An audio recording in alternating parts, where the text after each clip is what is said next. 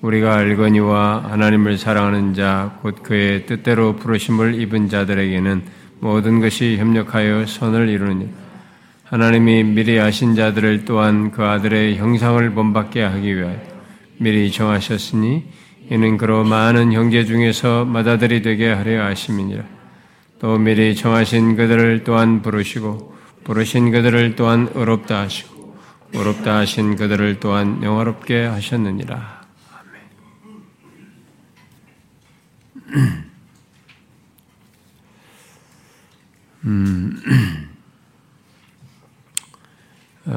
우리가 지금 이 로마서 안에서 하나님 자신의 그 내밀한 부분을 이렇게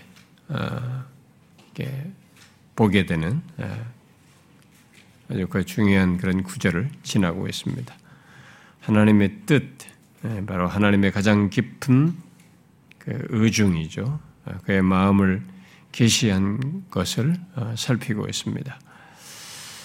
우리가 황금사슬이라고 말하는 여기 28절부터 30절을 살피고 있는데, 이제 내용상으로는 사슬로 생겨된 것은 29절, 30절에 말하는 이 다섯 가지를 두고 얘기하는 거죠.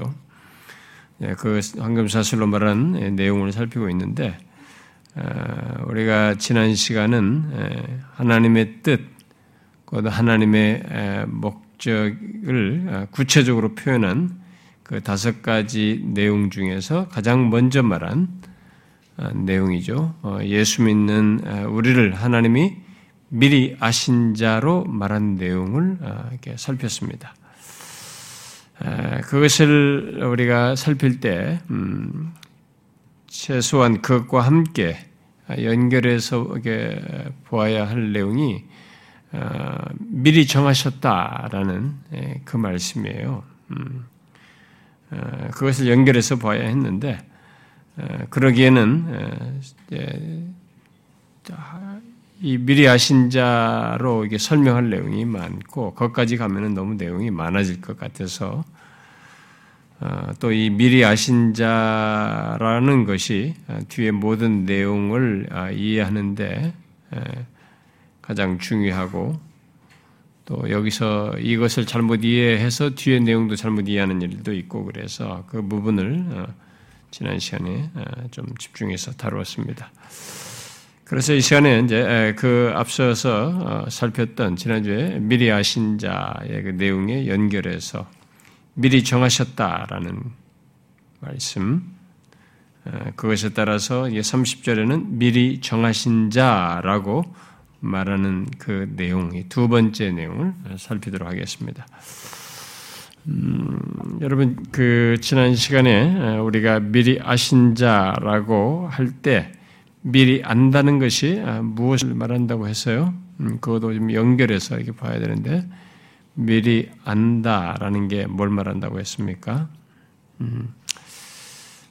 사람들이 이게 그 말을 일반적으로 미리 아신 자라고 말을 할 때 그 말을 하나님의 전지하심 속에서 앞으로 있을 일을 아신다는 차원에서 이해하는 경향이 있고 그렇게 많은 사람들이 이해를 하는데 여기 미리 안다는 말은 구약 성경에서부터 안다라는 말로서 이렇게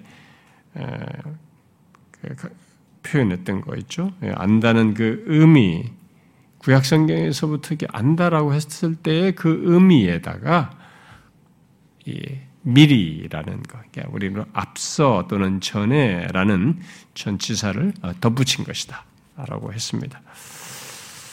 그래서 여기 미리 안다는 것은 결국 하나님께서 이스라엘에 대해서 너희만 안다라고 많은 백성들, 민족들 가운데 너희만 안다라고 함으로써 이스라엘에 대한 특별한 관심과 기쁨과 사랑을 가졌다고 말한 것처럼 하나님이 미리 사랑하셨다는 것을 뜻한다라고 했습니다. 그 창세전에 하나님께서 지금 예수 믿는 나라는 존재를 이렇게 미리 안다라고 할 때 이것이 미리 아신 자라고 우리를 두고 예수 믿는 자를 말했을 때 그것은 미리 사랑하셨다라는 의미인 거죠. 그런 의미에서 미리 아신 자라는 것이 굉장한 것을 담고 있는 거죠. 우리는 시공간에 매여 있고 이게 지금까지 흘러온 역사라는 것이 있고 그 역사를 거쳐서 그 시간이 이런 시공간의 세계가 허락되기 이전에 그 영혼이 있는 것인데 하나님의 존재하셨던. 근데 거기서 미리 아신 자라고 하는 것이 우리로서는 이게 도대체 생각이 안 됩니다. 뭐 이해가 미치질 않아요. 아무리 생각해 보려고 해도 미치지 못할 그런 놀라운 얘기를 지금 여기서 하고 있습니다. 그게 하나님의 뜻에 대한 펼쳐서 지금 설명하는 내용입니다. 그래서 여기 예수 믿는 로마의 성도들에게 부르심을 받은 자다. 하나님 뜻대로 부르심을 받은 자다. 이렇게 말했을 때, 우리도 그렇죠. 예수 믿는 사람들은 우리의 뜻대로 부르심을 받을 때, 그래서 우리가 현재 부르심을 받아서 그리스도인들이 되었다는 것은 하나님께서 미리 사랑하셨기 때문에 있는 것이죠. 그러니까 이게 있어서 된 거예요. 그러니까 어마어마한 내용의 배후의 연결선상에서 우리에게 이런 일이 있게 된 거죠. 굉장한 내용입니다. 자, 그런데 우리는 이 계속되는 내용 속에서 하나님께서 미리 사랑하신 우리들에 대해서 계속 다음에 어떤 일을 연결해서 하시는 것을 우리가 계속되는 내용에서 보게 됩니다. 창세전에 미리 아신 자들에 대해 그 다음에 연결해서 말하는 내용이 뭡니까? 미리 정하셨으니, 미리 정하셨다라고 말하고 있습니다. 자, 원문대로 이렇게 문장 순서를 말하면 하나님이 미리 아신 자들을 또한 미리 정하셨다. 그 아들의 형상을 본받도록 그로 많은 형제 중에서 맏아들이 되게 하시기 위해서라고 말을 하고 있는 것이죠. 그래서 우리가 먼저 생각할 것은 미리 아신 자들을 또한 미리 정하셨다라는 사실입니다. 그래서 이 시간에 우리가 여기 미리 정하셨다는 것, 그래서 예수 믿는 우리는 미리 아신 자들이면서 또한 미리 정하신 자들이라고 말하고 하는 이 사실을 보려고 하는 것입니다. 자, 그리고 다음 시간에 미리 정하신 목적으로 말하는 그 뒤은 내용들이 있죠. 그 아들의 형상을 본받도록 그리고 그로 많은 형제들 중에서 맏아들이 되게 하시기 위한 이 내용을 이제 우리가 연결해서 다음 시간에 살펴보도록 하겠습니다. 자, 본문에서 여기 미리 정하셨다라는 이 미리 정하심은 지난 시간에도 얘기했다시피 앞에 미리 아신 것에 제한되고 있어요. 미리 아신 것에 제한되는 것입니다. 곧 미리 아심이 있어서 우리의 구원을 위한 미리 정하심도 있는 것이죠.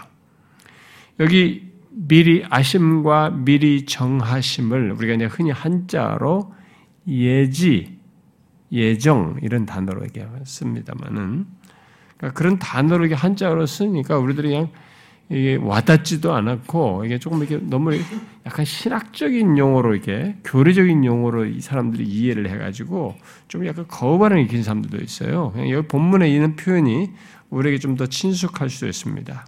미리 아심, 미리 정하심이죠. 그래서 미리 아심이 있어서 미리 정하심이 있는 것으로 연결해서 말을 하고 있습니다. 자, 그러면 여기 미리 아신 자에 대해서 미리 정하셨다는 것은 무엇을 말할까요? 미리 아신 자에게 뭔가를 미리 정했다는 거예요. 정하셨다. 미리 정하셨다는 것은 무엇을 말할까요? 자, 여기 먼저 미리 정하다는 말을 좀 설명하면 좋겠는데요. 여기 미리 정하다는 말은 미리 알다와 똑같이 정하다 앞에 똑같은 전치사가 붙었어요. 전에, 앞서, 앞에라는 이 앞서라는 뜻을 뜻하는 전치사를 써서 미리 청하셨다 이렇게 말을 하고 있습니다. 그래서 문자적으로 번역하면 사전에 또는 앞서서 결정하다 이 말이에요.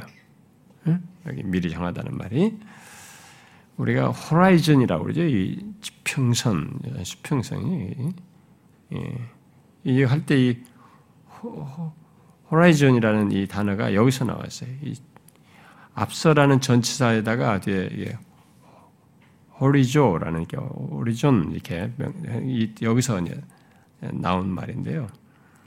그래서 어떤 사람은 이런 걸 막 수평선을 놓고 설명하는 사람들 이렇게 설명하기도 합니다. 근데 그냥 문자적으로 이렇게, 그렇게, 그냥 이 말로도 여기 충분히 뭘 말하고자 하는지 설명할 수 있습니다. 그래서 사전에 앞서서 결정하다라는 것입니다. 자, 그렇다면 여기 미리 아심과 미리 아심은 결국 미리 사랑하심이니까요. 미리 사랑하심과 여기 미리 정하심의 차이는 무엇일까?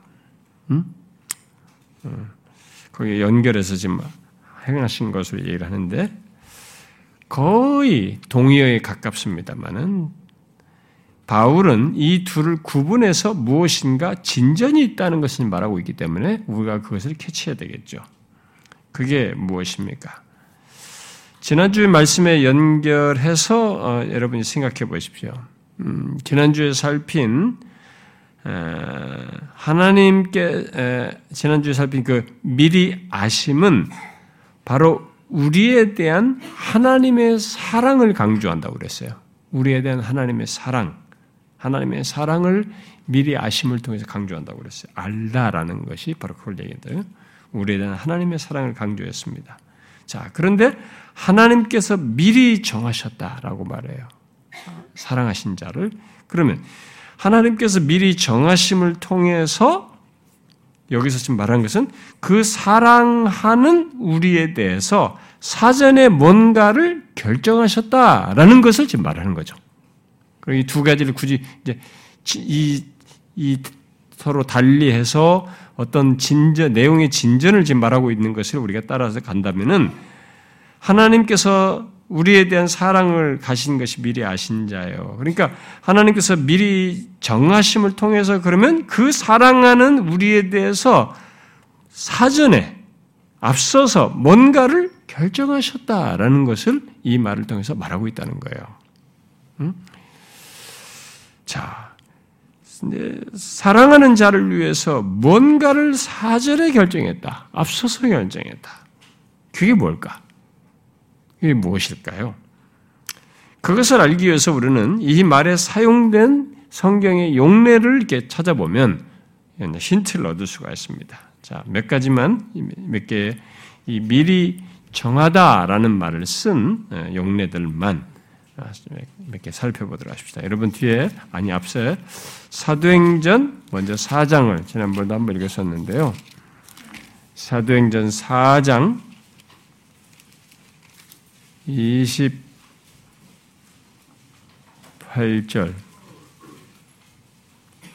4장 28절 지금부터 인용하는 구절을 여러분들이 찾아보는 구절을 볼 때 여기서 미리 정하셨다라는 말이 어떤 내용과 연결지어서 쓰고 있는가를 잘 보면 우리가 힌트를 얻을 수가 있겠죠. 28절 읽어봐요. 시작. 하나님의 권능과 뜻대로 이루려고 예정하신 그것을 행하려고 이 성에 모였나이다. 자, 여기 예정하다라는 예정하시니 저기 미리 정하다라는 이 말과 같은 말인데요. 여기서 하나님의 뜻대로 이루려고 예정하죠. 여기서 지금 이 예정한 것이 하나님의 뜻과 연관지어서 말을 하고 있습니다. 하나님의 그래서 여기 예정이 하나님의 뜻대로 되었다는 것을 시사하는 거죠. 주권적이다라는 거죠. 이 하나님의 예정이라는 것이 미리 정하심이 주권적이다라는 것을 말해주고 있는 거죠. 자, 여러분 이제 에베소서 1장으로 한번 가봅시다.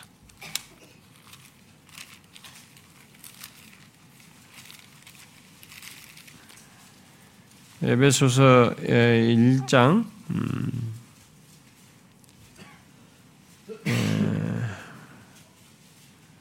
4절에 이 용어가 나오는데요. 5절에 나오는데요. 4절, 5절을 같이 연결해서 읽어봅시다. 4절로 시작. 곧 창세전에 그리스도 안에서 우리를 택하사 우리로 사랑 안에서 그 앞에 거룩하고 흠이 없게 하시려 그 기쁘신 뜻대로 우리를 예정하사 예수 그리스도로 말미암아 자기 아들들이 되게 하셨으니 그랬어요. 자, 여기 우리를 예정하사라는 게 여기 미리 정하다는 것과 같은 말인데요. 여기 미리 정하다는 것을 무엇과 연관지어 쓰고 있습니까?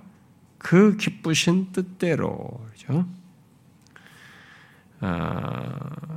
이 앞에 택하신 것을 4절에서 말했는데 이 택하신 것과 연결해서 그 기쁘신 뜻대로 예정하셨다라고 말을 함으로써 기쁘신 뜻, 특히 기쁨과 연결하고 있어요. 앞에서 뜻은 얘기했으니까 그런 주권적인 뜻인데 그 주권적인 뜻에 기쁨과 기쁨을 여기에 연결해서 말을 하고 있습니다. 이 미리 정하다라는 예정에. 자, 뒤에 1장 11절을 한번 봅시다. 에베소 1장 11절 읽어봐요. 시작. 모든 일을 그의 뜻의 결정대로 일하시는 이의 계획을 따라 우리가 예정을 입어 그 안에서 기업이 되었으니. 자, 여기도 예정을 입다라는 말이 여기 미리 정하다는 말과 것을 이제 수동태로 쓴 건데요. 자, 여기는 이 미리 정하다는 것이 무엇과 지금 연결돼서 나오고 있습니까? 그의 뜻의 결정대로 일하시는 하나님의 계획과 연결해서 말하고 있어요. 미리 정하다는 것이 하나님의 계획과 연결해서 쓰고 있습니다.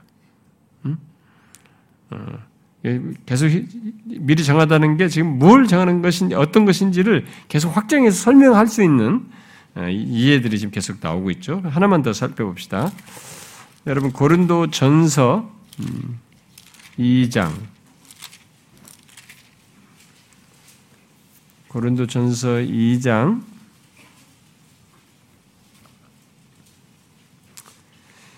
7절 봅시다.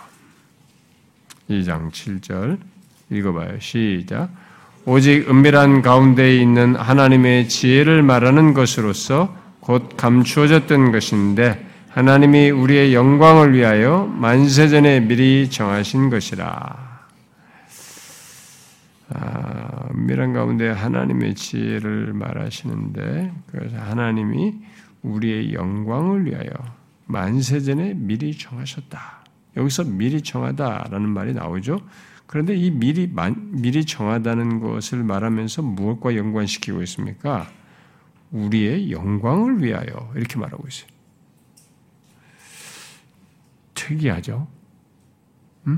미리 정하다는 말인데 우리의 영광을 위하여와 연관을 시키고 있습니다. 자, 그러면은 이제 이 정도만 여러분 보시면 참고 구절론 적절할 것 같은데요. 결국 하나님의 미리 아심, 또 우리들이 흔히 예정이라는 이 단어를 쓸 때 성경이 미리 아심 또는 이 예정을 무엇과 지금 다 연결시켜서 말하고 있습니까? 하나님의 뜻대로, 미리 정하심은 결국 하나님의 뜻대로 결정하시는 것이고 기쁨을 가지고 결정한 것이며 하나님의 계획을 말하는 것이고 우리의 영광을 위한 것과 연결해서 지금 말을 하고 있어요. 자, 여러분, 하나님께서 사랑하신 우리를 위해서 미리 사랑하신 우리를 위해서 미리 정하신 것 속에 지금 어떤 내용들이 있어요? 지금 여기서 연결해서 보니까 어떤 내용들이 있습니까? 그 내용 속에 지금 말한 이런 것들이 다 결부되어 있는 것입니다. 우리를 위하여 그런 내용 속에서 우리를 위하여 사전에 결정하신 거예요. 미리 사랑하신 우리에 대해서 이런 구체적인 계획과 의지를 사전에 결정하셨다는 것이죠. 여러분, 너무 놀랍지 않습니까? 여러분, 굉장한 얘기입니다. 여러분들이 교회 좀 다녀보면 뭐 미리 정하셨다, 예정, 예비, 미리 정하셨다 이 단어보다 예정이란 말 더 많이 씁니다. 예정이란 말을 많이 쓰면 논쟁도 하고 막 이런 많이 합니다. 왜냐하면 번역상에도 예정으로 번역을 해놨기 때문에 그렇게 여러분들이 많이 이 단어를 씁니다. 그런데 이 단어를 쓰면서도 이 단어와 맞물려서 뭘 얘기하는지에 대해서 우리가 이해를 잘 많이 못해요, 사람들이.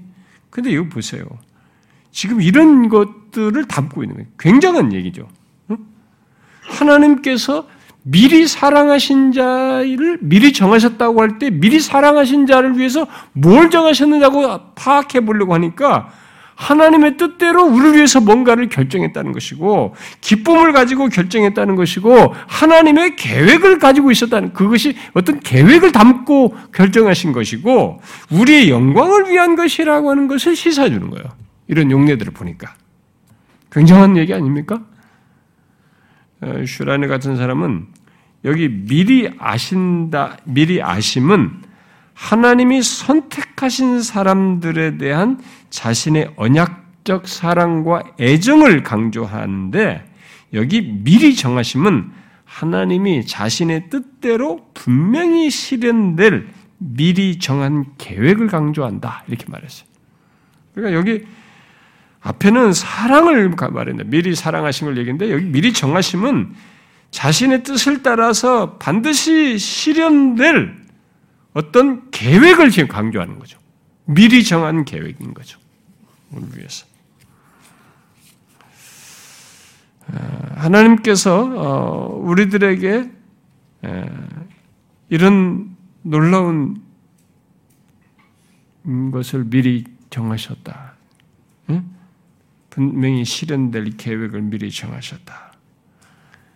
우리는 여기서 깜짝 놀랍니다. 이런 일이 있어요. 그러니까 우리가 아는 것은 우리들의 세계거든요. 이 경험하고 머리 생각하고 미래까지도 못 보고 그냥 현재 보고 내가 눈에 보는 것 보면서 이걸 살아가는 게 전부인 우리에게 있어서는 이 형용할 수 없는 사실을 얘기하는 거예요. 여러분은 하나님께서 창세전에 우리를 미리 사랑하시고 미리 사랑한 우리를 위해서 실현될 계획을 미리 정하셨다는 것을 알고 있습니까? 그걸 알고 살고 있습니까? 여러분들은 이 부분에 대해서 생각해 보셨습니까? 존 머레이가는 여기 미리 아심은 하나님의 아들들의 선택에 작용하는 하나님의 선택적인 사랑에 초점을 맞추고 있는데 같은 얘기입니다. 슈라인하고 비슷한 얘기예요. 하나님의 선택적인 사랑에 초점을 맞추고 있는데 여기 미리 정하심은 그렇게 선택된 사람들에게 지정된 목적지에 대한 정보를 제공한다. 이렇게 말했어요. 조금 다른 설명이지만 같은 얘기죠. 결국. 지정된, 여기 미리 정하심은 미리 사랑하는 자들이 이르러야 할 지정된 목적지에 대한 정보를 말하는 것이다. 그걸 지금 제공한다라고 얘기했습니다. 그러니까 실현될 계획, 지정된 목적지를 하나님께서 미리 창세전에 가지고, 우리를 향해서 가지신 거죠. 근데 그게 뭐냐? 라고 할 때 우리는 자꾸 세세한 것 가지고 얘기를 하고 싶어 하는데 그 세세한 것들은요, 결과적으로 궁극적으로 드러날 것에 다 협력해서 선을 이루는데 그 선을 이루기 위한 다 작용되는 것들이에요. 지금 여기 본문상에서 여기 29절에서 보는 바로는 실현될 계획, 미리 정하심, 미리 정하심으로써 실현될 계획, 지정된 목적지가 뭔가라고 했을 때 크게 얘기하는 겁니다. 뭡니까? 그의 아들의 형상을 본받는 것. 이것으로 우리에게 반드시 실현될 계획, 미리 사랑하신 자에게 반드시 실현될 계획이요, 지정된 목적지라고 하는 것을 말해주고 있는 거죠. 그 목적지에 대한 정보와 계획을 하나님은 다 미리 정하셨다는 거죠. 하나님은 미리 사랑하시는 자들에 대해서 이런 목적지를 향해서 나아가도록 하는 계획을 사전에 결정하셨습니다. 그 결정 속에는 아까 우리가 읽었던 고린도서 2장 7절에서 말씀에서 봤던 것처럼 우리의 영광을 위한 것이 있어요. 뭐 하나님의 아들의 형상을 본받는 거다 그러니까 이렇게만 무슨 고생스러운 걸로 생각하는데 아까 이 미리 정하심과 맞물려서 얘기할 때 고린도서 2장 7절은 우리의 영광을 위해서 궁극적으로 결론에 얘기해 우리에게는 그렇게 되는 거죠.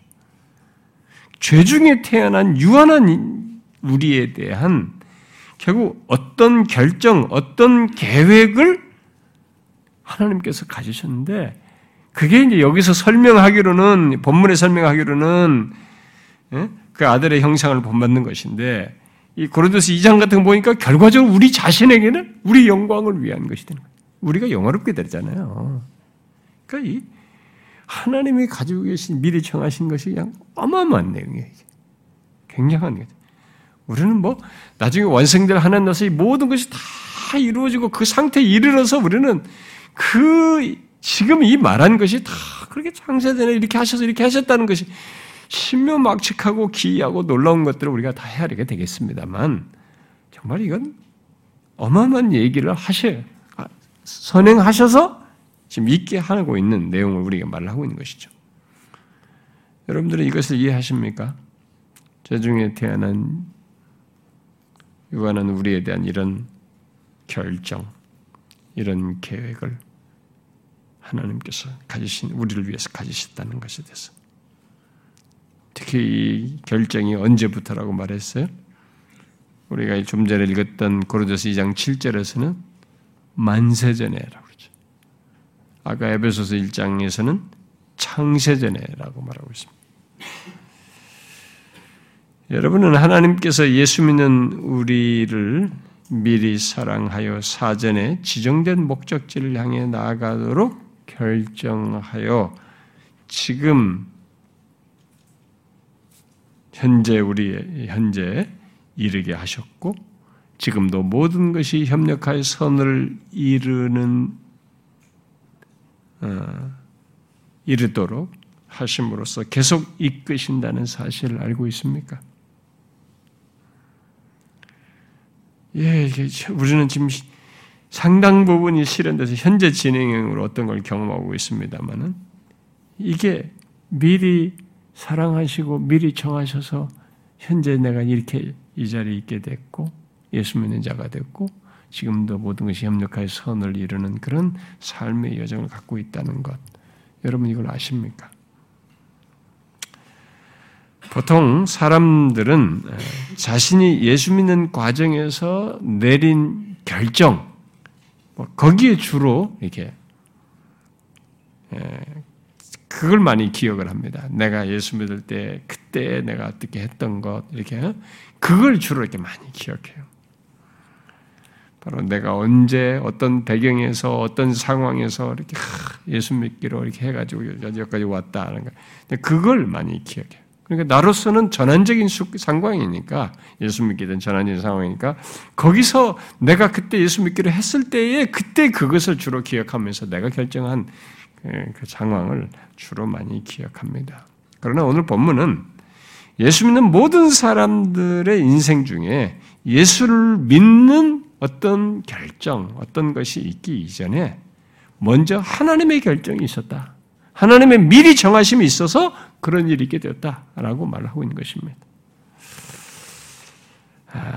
하나님이 먼저 우리를 위해서 결정하셨기 때문에 우리가 하나님께로 나아가는 결정도 있게 되었다라는 것입니다.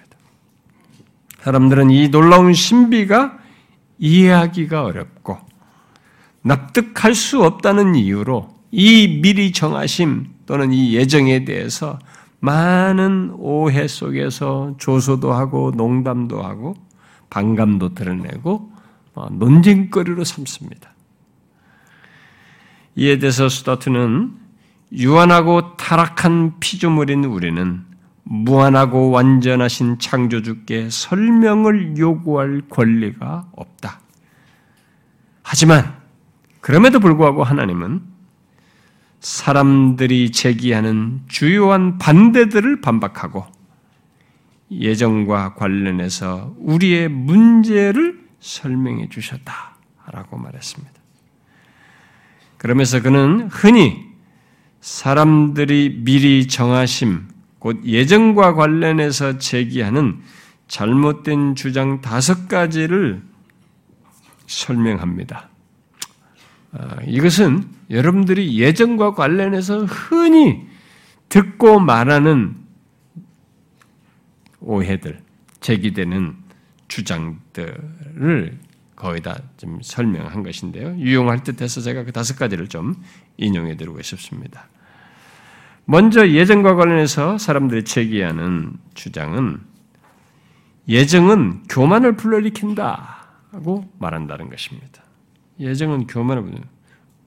왜요? 하나님의 선택을 받은 사람들이 자신들이 혜택받은 입장을 자꾸 자랑하는, 나는 예정, 선택받은, 나는 예정됐다는 이것을 자꾸 자랑함으로써 교만을 불러일으킨다는 거예요. 정말 그럴까요? 오히려 그 반대죠. 정상적이라면. 왜냐하면 미리 정하심 예정은 자랑하지 못하게 할 내용을 먼저 선행적으로 있다는 것을 말하고 있는 것이니까 말이죠. 그러니까 나같이 아무 가치 없는 죄인이 하나님께서 미리 정하신 자라는 이 사실에 우리들은 오히려 겸손해지죠. 응? 놀람과 겸손을 갖게 되는 거죠. 특히 하나님의 아들 예수 그리스도의 대속의 죽으심 안에서 나를 구원하시는 것이 그 속에 있다, 미리 아심 속에 있다는 사실 때문에 오히려 우리는 영원토록 그의 은혜의 영광을 찬송하게 되죠. 교만한 게 아니죠. 교만하면 오히려 이상한 거지, 이 사람이. 자기가 선택을, 이게 자기가 예정됐다고, 미리 정하셨다, 나는 미리 정하신 자라고 하면서 교만하다 그러면은 그 사람은 비정상이죠. 그걸 논쟁거리로 이런 이 얘기를 하는 거지, 지식으로 알고 있는 거지, 실체로 갖고 있는 게 아닌 거죠. 그렇지만 그런 오해가 있다는 것입니다. 또 예정과 관련해서 제기하는 또 다른 잘못된 주장은 예정 또는 미리 정하심이 불확실성을 불러일으킨다는 거예요. 사람들이 그렇게 말한다는 거죠. 곧 자신이 예정되었고 구원받았는지 그렇지 않은지에 대해서 지나치게 염려하도록 만든다는 거예요. 이 예정 문제는 그럼 나는 예정 됐나? 그럼 나는 안 된다. 이렇게 하면서 막 지나치게 염려하게 한다는 거예요. 그렇습니까? 근데 그런 사람들이 진짜 있더라고요. 그러나 성경이 말하는 미리 정하심은 오히려 정반대죠.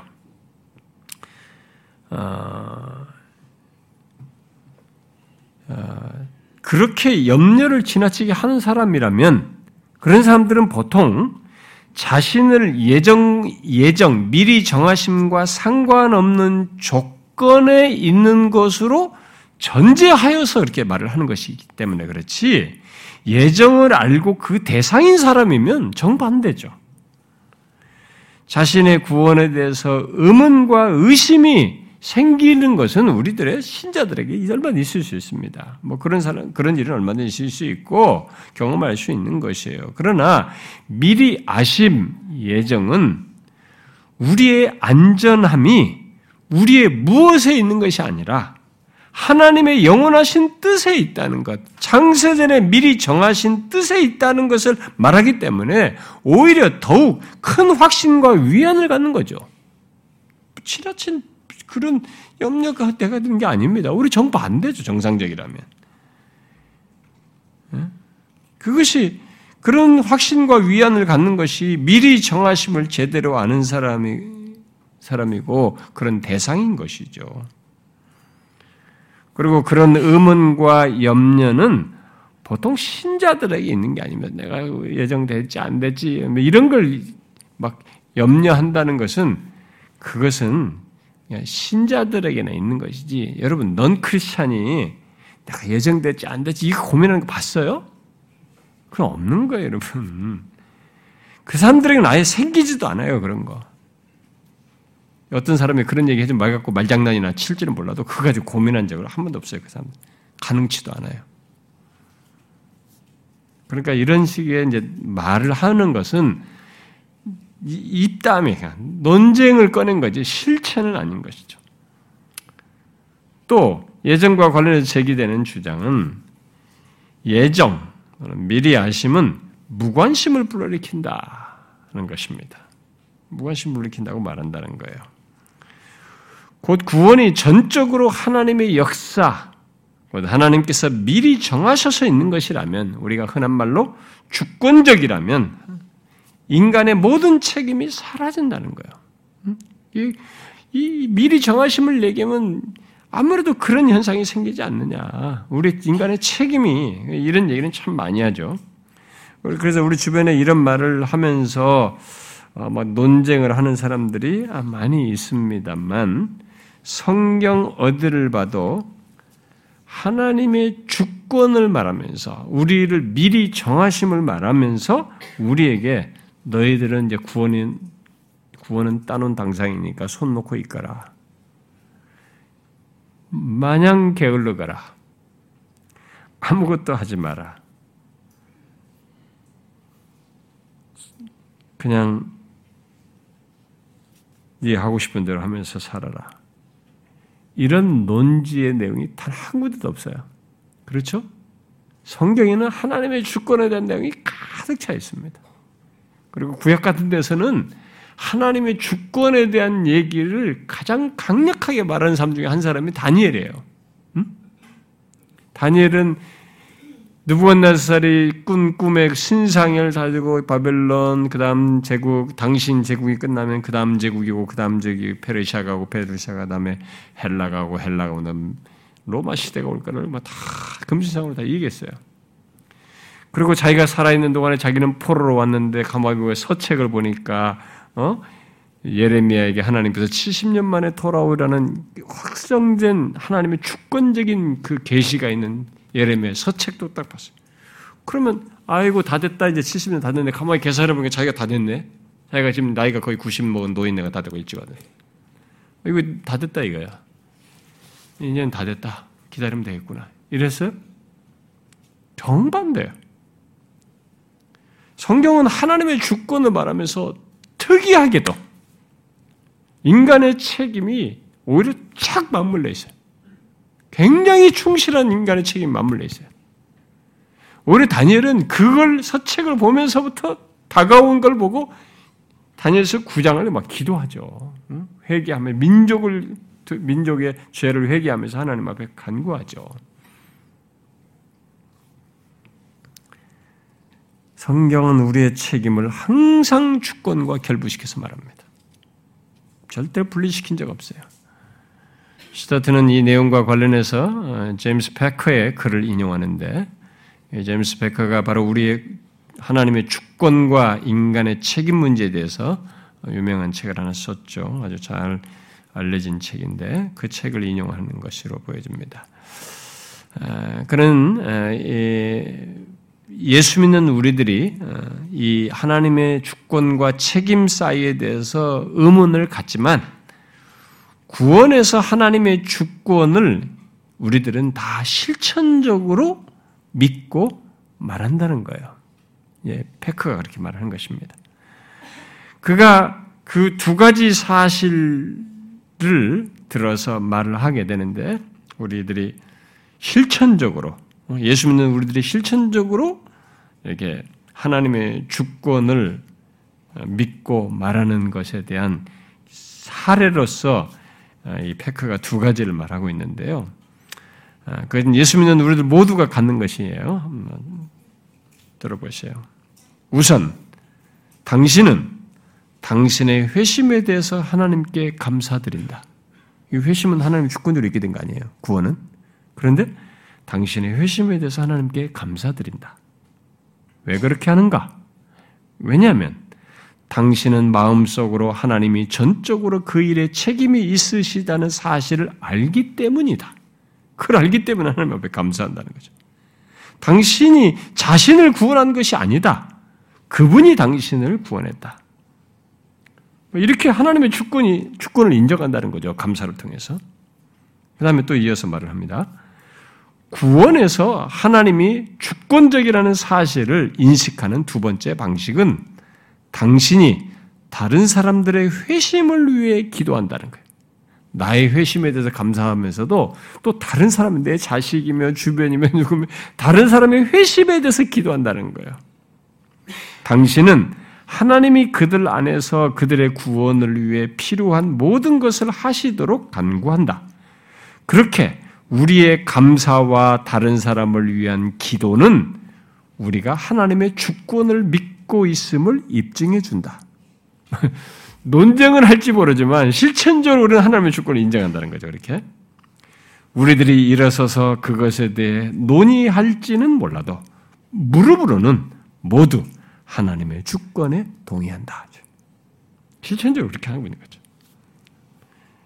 그러므로 하나님의 정하심을 말하면서 이런 구원의 행위가 주권적임을 말한다고 해서 인간의 책임이 사라지느냐? 그건 결코 아니라는 거죠.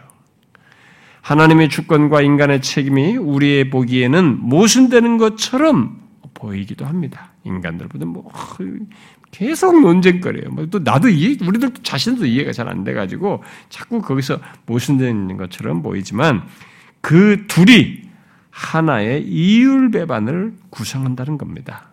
그래서 패커가 이 이율배반의 실상을 이렇게 말했어요. 우리는 그것을 만들어내지 않았으며 이 관계 말이죠. 그것을 설명할 수도 없다. 또한 그것으로 이끈 바로 그 사실을 변조하는 것 외에는 그것을 제거할 수 있는 방법도 전혀 없다. 우리는 하나님의 주권과의 책임 문제를 변조는 할지 모르겠어요. 그러나 이것을 없애버릴 수 없는, 이 실상 자체를 제거할 수 있는 방법은 없는 것입니다. 이런 베커의 글을 인용한 스타트는 그 좋은 예를 예수님의 가르침에서 찾을 수 있다고 하면서 예수님의 말씀을 인용합니다. 자, 예수님께서 이렇게 말씀하셨죠? 아버지께서 이끌지 아니하면 아무라도 내게 올 수 없으니 그랬어요. 하나님이 아버지께서 이끌어주지 않으면 아무라도 내게 올 수 없다라고 예수님께서 말씀하셨어요. 그런데 그렇게 말씀하시고는 또 이렇게 말씀하셨어요. 너희가 영생을 얻기 위하여 내게 오기를 원하지 아니하는도다. 이렇게 말했어요. 아버지께서 이끌어줘야 오는데 또 너희들은 오지 않는다. 이렇게 얘기했답니다. 왜 사람들은 예수님께 가지 않는가? 그들이 갈 수 없기 때문인가? 아니면 그들이 가지 않으려고 하기 때문인가? 그분의 가르침과 조화를 이루는 유일한 대답은 비록 우리는 그 둘을 조화시킬 수 없지만 둘 다이다. 예정에 대한 오해와 많은 주장을 할 때 나오는 이 하나님의 주권과 하나님이 주권적으로 구원하셨다는 것과 그러니까 나는 그러면 할 필요 없네 이러면서 여기에 수동적인 이런 태도입니다. 우리의 이런 책임에 대한 이 내용은 그 둘이 다 있어요. 이 두 가지가 다 조화를 이루고 있습니다. 그런데 우리 인간은 이 둘을 조화시킬 수가 없다는 거죠.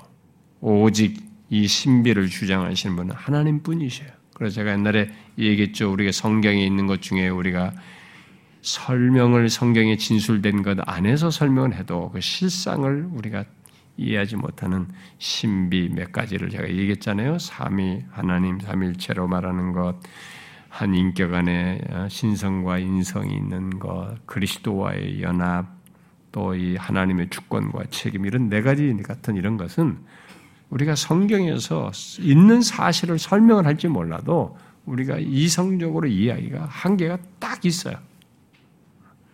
이 두 가지 사실이 있을 뿐이에요. 둘 다. 우리가 그렇다고 해서 우리가 조화시키는 게 아니에요. 이건 하나님만이 하시는 것입니다.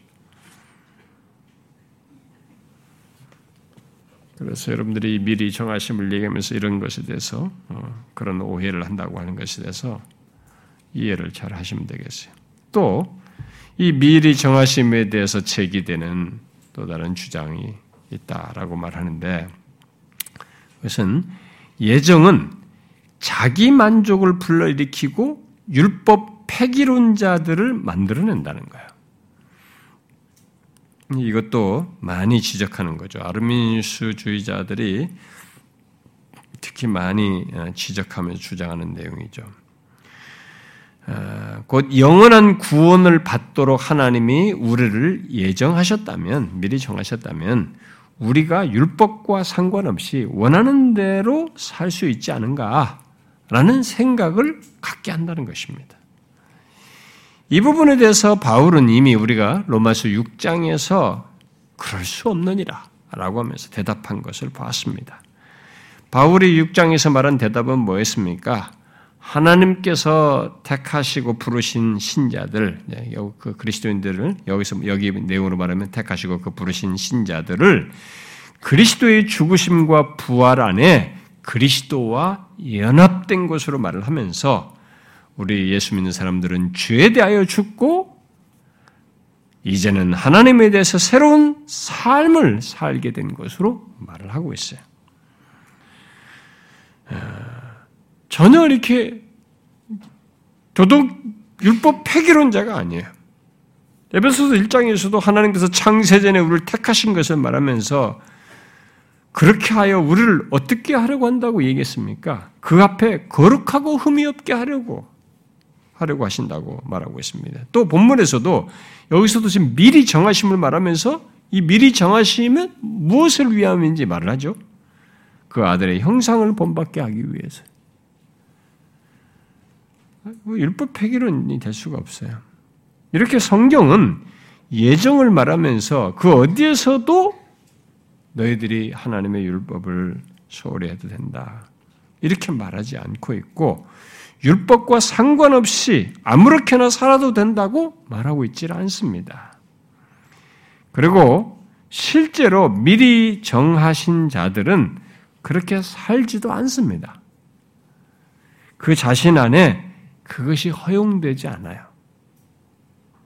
우리가 이 로마서 앞에 8장 우리가 본문 이전의 앞부분에서 성령에 대해서 얘기했잖아요.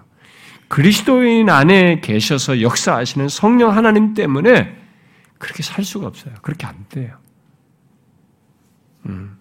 그렇게 되는 사람은 그건 정상이 아니에요. 그건 성령이 거하시지 않기 때문에 그러거나 자기가 유혹에 넘어지거나 사단에게 넘어가거나 죄를 범하고 있는 것이지 미리 정하신 자, 이 성령이 거하는 신자는 그렇게 하면서 살 수는 없어요. 자, 그 다음 마지막으로 미리 정하신 이 예정에 대해서 제기하는 주장 또는 오해는 예정이 편협함을 불러일으킨다는 거예요. 곧 하나님의 선택을 받은 백성들이 오직 자기 자신에게만 몰두함으로써 그런 편협함을 드러낸다는 거예요. 그러나 이것 또한 사실과 다릅니다. 하나님께서 아브라함을 부르실 때 그의 후손만 복받도록 하기 위해서 부르셨다고 말하지 않았어요. 그를 통해서 뭡니까? 이 땅의 모든 족속이 복을 받도록 하기 위함이라고 말씀을 하셨고 그것을 실제로 이스라엘 넘어 아브라함의 씨로 오신 그리스도를 통해서 드러내셨죠. 온 열방이 지금 복을 얻잖아요. 사도 베드로는 당시 그리스도인들에게 1세기 그리스도인들에게 편지를 쓰면서 그리고 또 오고 오는 모든 그리스도인들에게 선택받은 우리에게만 집중하도록 이렇게 말하지는 않았습니다.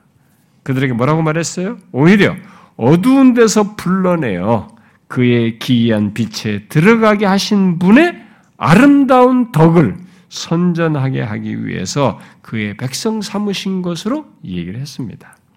그러므로 미리 정하심, 예정에 대한 말씀은 스토트 말대로 교만이 아니라 겸손을 염려가 아니라 확신을, 무관심이 아니라 책임을, 자기 만족이 아니라 거룩함을, 특권이 아니라 선교를, 복음 전도를 촉진한다는 것입니다. 여러분들이 지금 미리 정하심, 예정에 대해서 듣고 또 지금까지 이런 내용을 들을 때 여러분들이 어떤 반응이 생깁니까? 지금까지 어떻게 반응해 오셨습니까? 슈토트가 말한 이런 여러 오해들과 주장 속에서 거부 반응을 드러내거나 반감을 드러내셨었나요? 앞에 말한 대로 미리 정하심, 예정은 미리 아심, 곧 미리 사랑하신 자에 대한 하나님의 구체적인 뜻, 그것도 우리의 영광을 위하여 기쁨으로 가지신 뜻이요. 구체적인 계획이어서 바로 아들의 형상을 본받게 하기 위함이어서 영광과 기쁨, 감사와 찬양을 갖게 하고 자신의 구원 여정, 곧 아들의 형상을 본받는 것에 소원함과 갈망을 갖죠. 갈망을 갖고 나아가게 되는 것입니다. 여러분, 여기 하나님의 뜻, 우리를 향한 창세전의 하나님의 마음을 잘 들여다보십시오. 여기 자신의 마음을 계시해 준 이런 내용을 통해서 창세전에 우리를 향한 하나님의 마음이 어떠한 것이었는지 들여다보시오. 어마어마한 내용을 얘기하는 것입니다. 하나님은 창세전에 우리를 미리 사랑하시고 손을 떼신 분이 아닙니다. 그의 사랑은 수동적인 사랑도 아니에요. 그의 사랑은 미리 아신 자, 미리 사랑하신 그의 사랑은 적극적인 사랑이에요. 바로 그것이 미리 정하심으로 계속 이어져 나타난 것입니다. 이 땅의 죄 중에 태어난 우리들의 조건에서 이 사실을 생각하면 형용할 수가 없는 내용이에요. 그러나 지금 예수 믿는 우리는 그런 하나님의 사랑의 구체적인 나타나심 때문에 있게 된 것이고 또 그 때문에 영화로까지 이어질 것입니다. 미리 사랑하신 이 사랑은 그렇게 적극적이고 지속적인 사랑이에요. 그래서 뒤에 로마서 8장에서 환난이나 권고나 죽음이든 뭐든 간에 아무것도 그의 사랑에서 끊을 수 없다. 와, 미리 아심, 미리 사랑하심이 손대는 사랑이 아니에요. 한번 처음에 딱 미리 사랑하고 끝내는 게 아니에요. 그게 얼마나 적극적이고 능동적인 사랑인지. 그게 구체적으로 미리 정하심으로 우리를 향한 미리 계획을 가지시고 우리를 향해서 우리를 위해서 하신 이것으로부터 계속 구체화되고 결국 우리가 지금 모든 것이 협력하여 선을 이루는 이 배경 속에서도 그게 있는 것이고 결국 여기 영화까지 미리 정하신 다음에 부르시고 또 의롭다 하시고 영화롭게 하는 것까지 다 연결되어야 돼. 그 사랑은 지속성이에요. 그래서 로마서 8장의 끝을 그 사랑에서 끊을 수 없다 이렇게 말한 거죠. 놀라운 얘기예요. 그게 여기 미리 아신 자, 미리 사랑하신 것으로 연결해서 봐야 할 설명이에요. 이 8장의 끝부분이. 여러분 놀랍지 않습니까? 여러분과 저는 이 사랑이 없으면 아무것도 아닙니다. nothing 영어로 보니 아무것도 아니에요. 시작도 가능하지도 않았고 내가 주님을 향해서 뭘 할 수도 없었어요. 그리고 내가 뭐 예수를 믿어서도 뭘 할 것 같아도 이렇게 막 적극적으로 한 대 뜨겁고 해도 내 자신의 능력으로는 내일 무슨 기분이 바뀔지 몰라요. 내 자신의 자연 조건으로는 무슨 변덕을 부를지 몰라요.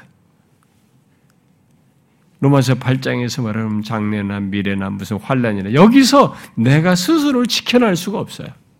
거기서도 나를 지키고 영화로까지 가게 되는 여기에는 미리 사랑하신 이 사랑이 멈추지 않아요. 미리 정하심으로 드러나고 영화에까지 나타나는 거죠. 이 사랑에서 아무것도 끊을 수 없는 바로 그 사랑으로 지속성을 갖는 거예요. 놀라운 얘기입니다. 여러분 생각해 보셨습니까? 이런 사랑에 대한 이해가 인간 경험 세계 속에서 좀 적으면 이것도 좀 이해가 좀 덜 됩니다. 근데 인간 세계 속에서라도 이게 사랑이 주는 강력함이라고 그럴까요? 사랑이 주는 만족도라고 할까요? 사랑이 주는 그 순간의 그 위로와 기쁨, 이런 것을 조금이라도 알면은 이런 사랑을 시작부터 끝까지, 영혼부터 영혼까지 들는다? 이건 정말 어마어마한 얘기입니다. 우리는 일면을 가지고 추측을 해볼 뿐이에요. 내가 이 세상에서 받은 사랑의 그 사랑의 특성을 가지고 그 경험을 가지고 그것이 주는 위로와 어떤 것을 가지고 이렇게 추측을 해보긴 하는데 이 추측이 단면을 가지고 하지만 이 단면으로서라도 생각을 해볼 때 그 무한광대한 것이에요. 이게 지금 사랑이 미리 하심 속에서 미리 사랑하심 속에서 영화로까지 이어지는 것이에요. 그래서 우리가 완성될 하나님 나라는 사랑의 나라예요. 성부, 성자, 성령 삼위께서 사랑하셨어요. 그 사랑을 무한히 드러내시는 거죠. 그 사랑을 표현한 것이죠. 그 사랑을 선어를 밖으로 표출하는 것으로 드러내서 그게 창조요 우리 모두 있게 된 것인데 그 사랑을 성부, 성자, 성령 삼위 하나님의 사랑을 완성될 하나님 나라에서 우리 안에 무한히 드러내시는 것입니다. 여러분 생각해 보세요. 우리는 사랑하다가도 삐지고 지치고 실망해요. 근데 하나님이 무한히 영원히 사랑하셔요. 여러분 상상해 보세요. 우리는 하나님의 뜻이라고 하는 게 이 하나님의 마음으로 설명하는 이 하나님의 그 깊은 곳이 도대체 무엇이냐. 여러 가지로 지금 설명이 나와 있는데 가만히 보니까 미리 아심으로 여기에 지금 다 설명돼 있어요. 창세전에 미리 사랑하심 속에서 이게 구체화돼 멈추지 않는 사랑이고 능동적인 사랑이며 적극적인 사랑이라는 것을 미리 정하심으로 계속 들어가지고 무엇도 그 사랑에서 끊을 수 없는 것으로 나타내셔서 영화로까지 이어지고 완성될 하나님 나라에서 그의 사랑 안에서 우리가 거하게 되는 겁니다. 우리가 그 사랑을 경험하고 우리도 사랑을 하게 되는 그런 경험을 하게 되는 것이죠. 상상해 보십시오. 아무리 이 세상에서 사랑을 몰랐어도 경험이 빈해고 사랑받지 못하고 박해받고 천대받고 무시했어도 짧은 인생 몇십 년의 경험이 그렇게 비참한 경험을 했다 할지라도 믿는 자가 경험할 사랑은 잠시 후에 영원토록이에요. 이 하나님의 사랑. 얼마나 복되고 행복한 사실입니까? 참 이 세상에는 사랑을 크게 받지 못한 사람들이 진짜 많습니다. 그리고 우리가 아는 사랑은 너무 이기적이고 욕심적이고 자기중심적이고 그 수준밖에 모르는 우리들입니다. 그런데 우리가 온전한 사랑을 알게 되고 온전한 사랑을 받으며 그 온전한 사랑의 교감을 영원히 합니다. 바로 이 하나님 때문에 하나님으로부터 그 스타트가 여기 미리 아심이에요. 여기 미리 정하심은 그것의 구체적인 행동입니다. 실천이에요. 그것을 이어서 나타내신 것입니다. 이 땅의 죄중에 태어난 우리의 조건에서 이것을 생각하면 우리는 다 막힙니다.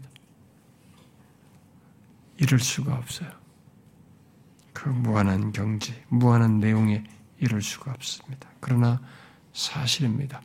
그것이 사실이기 때문에 지금 저와 여러분이 부르심을 받아서 예수를 믿고 있는 거예요. 미리 사랑하신 것이 사실이기 때문에 현재 우리가 있는 것입니다. 그래서 여기 예수 믿는 우리를 어떤 자로 기술하고 있는지, 이 어떤 자라고 기술하고 있는 이런 내용을 우리가 자기에게 확실히 이렇게 인식해야 수용하여서 자기에게 복음을 말할 때 이 용어를 써야 됩니다. 우리를 어떤 자로 기술하고 있습니까? 아니, 어떤 자로 규정하고 있어요? 하나님께서 창세전에 미리 사랑하신 자예요. 또 미리 정하신 자입니다. 그게 우리예요. 놀라운 얘기죠. 예수 믿는 자는 자신이 그런 자인 것을 알고 살아야 되는 것입니다. 자신이 그런 자인 것이 지금 현실화되어서 이렇게 경험하고 있다, 확인하게 됐다는 것을 아셔야 하는 거죠. 그래서 진짜 우리가 이런 것에 대해서 가질 수 있는 반응은 그의 은혜의 영광을 찬송하는 것밖에 없습니다. 나의 무엇을 얘기하겠어요? 아무것도 없습니다. 그의 은혜의 영광을 찬송하는 것입니다. 우리의 모든 신앙생활은 이런 은혜에 대한, 이런 사랑에 대한 반응이에요. 감사인 것입니다. 그래서 기독교 신앙의 출발은 이런 하나님이 먼저 베푸신 것에 대한 감사로서 출발하는 것입니다. 예수 믿어서 뭘 얻으려고 하는 것은 이 사람은 잘못 믿는 겁니다. 기독교를 잘못 알고 있는 거죠. 이방 종교처럼 믿는 거죠. 그럴 리가 없어요. 그럴 수가 없어요. 기독교는 정반대입니다. 이러신 먼저 사랑하신 그분에게, 미리 정하신 그분께 대한 감사로 모든 것을 하는 것입니다. 예배며 모든 신앙행위며 다 그렇습니다. 여러분 그렇게 하시나요? 잊지 마십시오. 자신에 대해서, 예수 믿는 자신에 대해서 본문이 말한 그대로 진술하셔야 됩니다. 하나님이 창세전에 미리 사랑하신 자이다. 나를 미리 정하셨다. 나는 미리 정하신 자이다. 흔히 예정된 자이다. 나를 향하여 기쁘신 뜻을 가지셨고 계획을 가지셨고 다다를 목적지를 두시고 나의 삶을 이끄시고 나의 영광을 위하여, 영화롭게 될 그것을 위하여 이렇게 미리 정하신 것이다. 바로 내가 그런 사람이다. 그건 억지로 만든 게 아닙니다. 제가 억지 자존감을 위해서 말한 게 아니에요. 하나님으로 인해서 있게 된 실체를 얘기하는 겁니다. 본문이 기술하는 그 사실을 말하는 것입니다. 예수 믿는 자는 내가 이 세상에서 기준으로 삼는 그 기준으로 자기를 볼 것이 아니라 일시적인 것들이에요. 다 이 세상에서 너는 어떻고 어떻고 하는 것을 다 몇 년짜리예요. 이게 영원한 것입니다. 아니, 영원부터 하나님은 우리를 그렇게 보셨어요. 그러니까 지금도 우리를 그렇게 똑같이 보는 것입니다. 세상에 보는 기준으로 높낮이로 나를 보질 않아요. 하나님은 예수 믿는 나를 미리 사랑하신 자로, 미리 정하신 자로 보는 거예요. 영원히, 영화에까지 사랑으로 이끌 대상으로 보고 있는 것입니다. 그것은 영원까지 지속될 내용이에요. 그러니까 하나님이 보시는 시각으로 나를 봐야 되는 거죠. 그렇게 보십시오. 너무 감사하고 놀라운 얘기입니다. 기도합시다.